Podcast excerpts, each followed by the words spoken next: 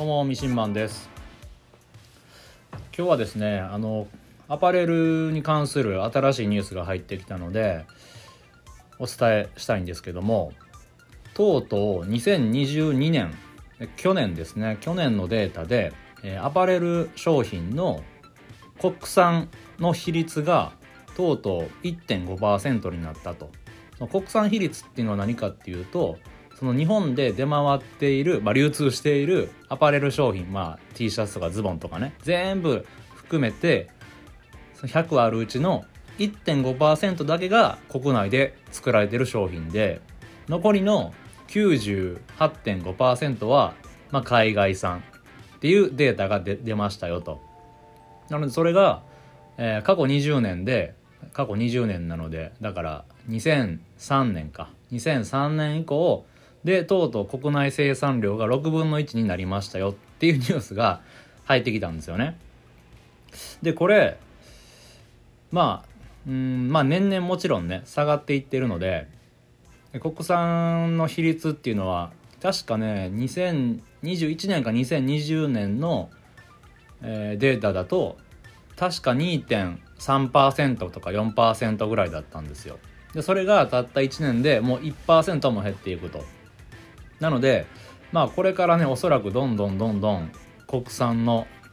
えアパレル商品っていうのがもっともっと減っていくんだろうなっていうのはまあ業界関係者全員同じ認識だと思うんですよ。でまあ具体的な比率をあ数字を見てみるとえっとですねちなみになんですけども1990年ですね今からだから33年ぐらい前かには国産の比率っていうのは50.1%まあほぼほぼ半分が国産だったんですよ。でそれがえーと、アパレルの商品が生産拠点がですね、まあ、海外にまあどんどんどんどん移っていったので90年代あたりから。なのでそれが移っていって90年代半ばぐらいにはその国産比率っていうのは一気に下がっていたんですよね。でとうとう2002年には、えー、10.4%まで下がったと。なので90年から2002年のたったまあ10年少しの間に、えー、50%から10%まで減ってると。まあここがかなりねうん大きいポイントですよね。それだけ海外製品が増えたっていうことなので。で、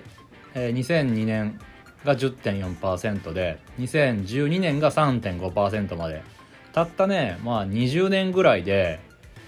10分の1以下。まあほぼそれぐらいになってると恐ろしいですよねだからねあの、まあ、僕ももちろん服買いますし、まあ、下着もね靴ももちろん買うんですけど実際僕自身が日本製の服ってこれはいいのか悪いのかあんまり持ってないまあ持ってるのは持ってるんですが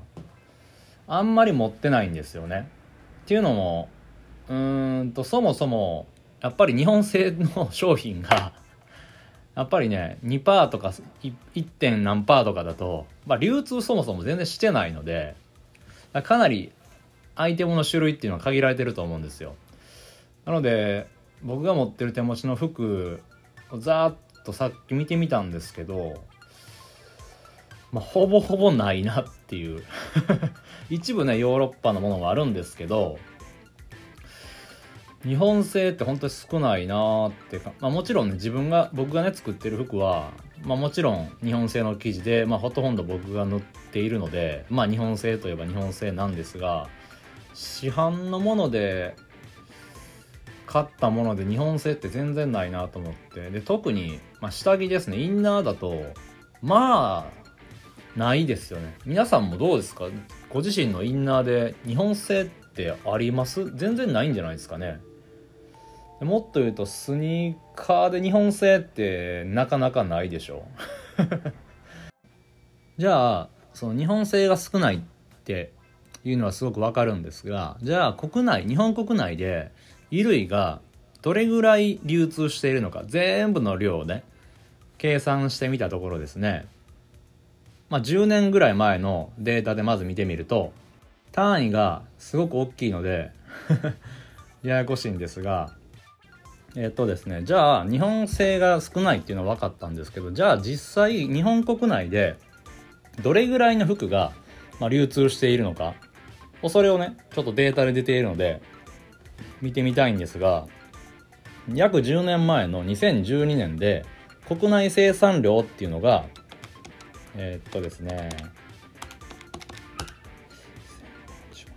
え1億5020万2000点なんですよ。なんかすっごい数に感じますよね。1億5000万点ですよ約。でそのうち輸入している量っていうのが40億639万6000点なんですよ。すごい量でしょ。でもまあでも1億何千万人いるわけだしまあまあまあそうかっていうなんか逆に納得もあるんですよね。はい。で輸出量はどうなのかと、まあ、要はその日本製のものがどれだけ国外に輸出されているのかって見た時に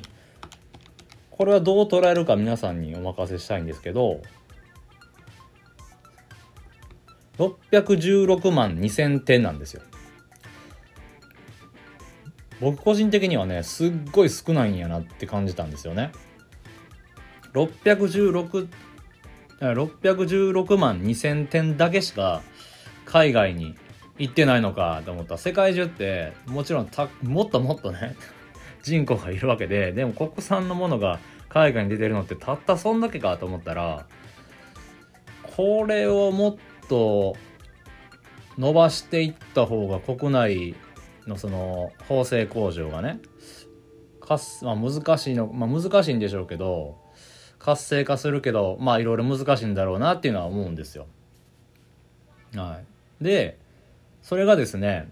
2012年が616万2000点なんですよ。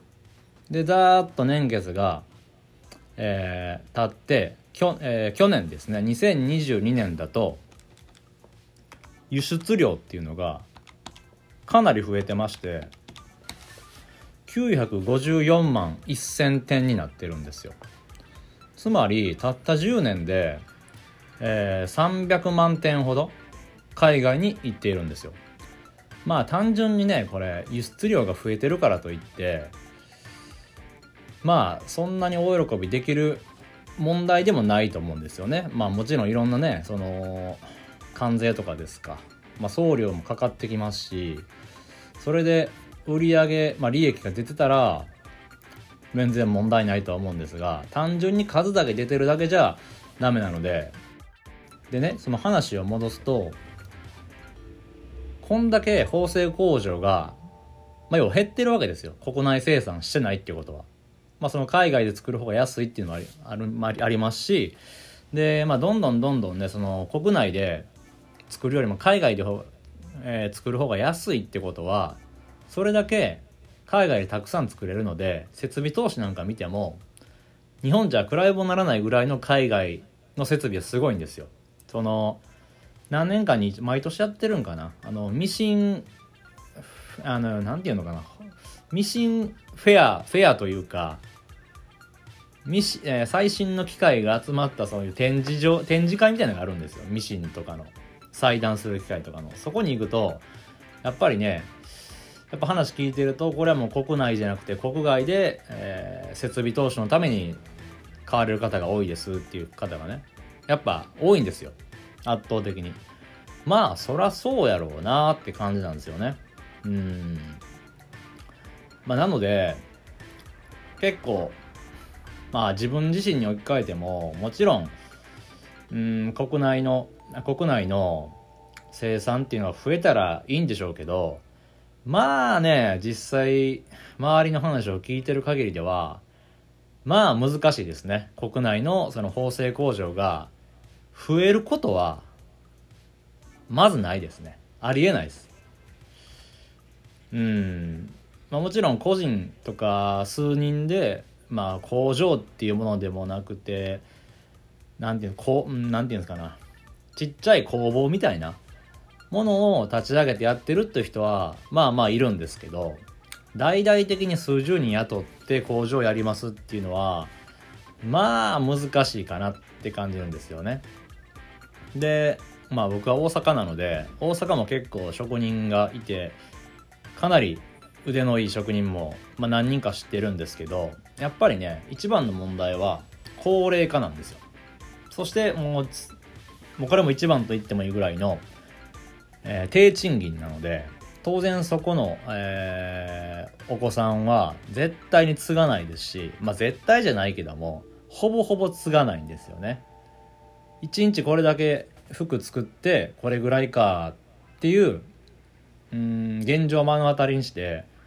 さすがにねいくら親の仕事とはいえもっといい仕事って世の中にいっぱいあるやんっていうふうに思っちゃうのでだからねこう話聞いててもああそこも潰れるんかあそこも潰れるんかみたいな話は、まあ、何年かにね、えー、1件2件3件は 聞きますね。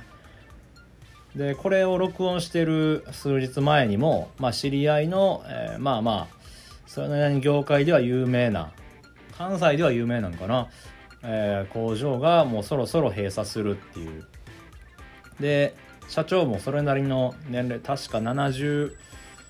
ぐらい75ぐらいだったかな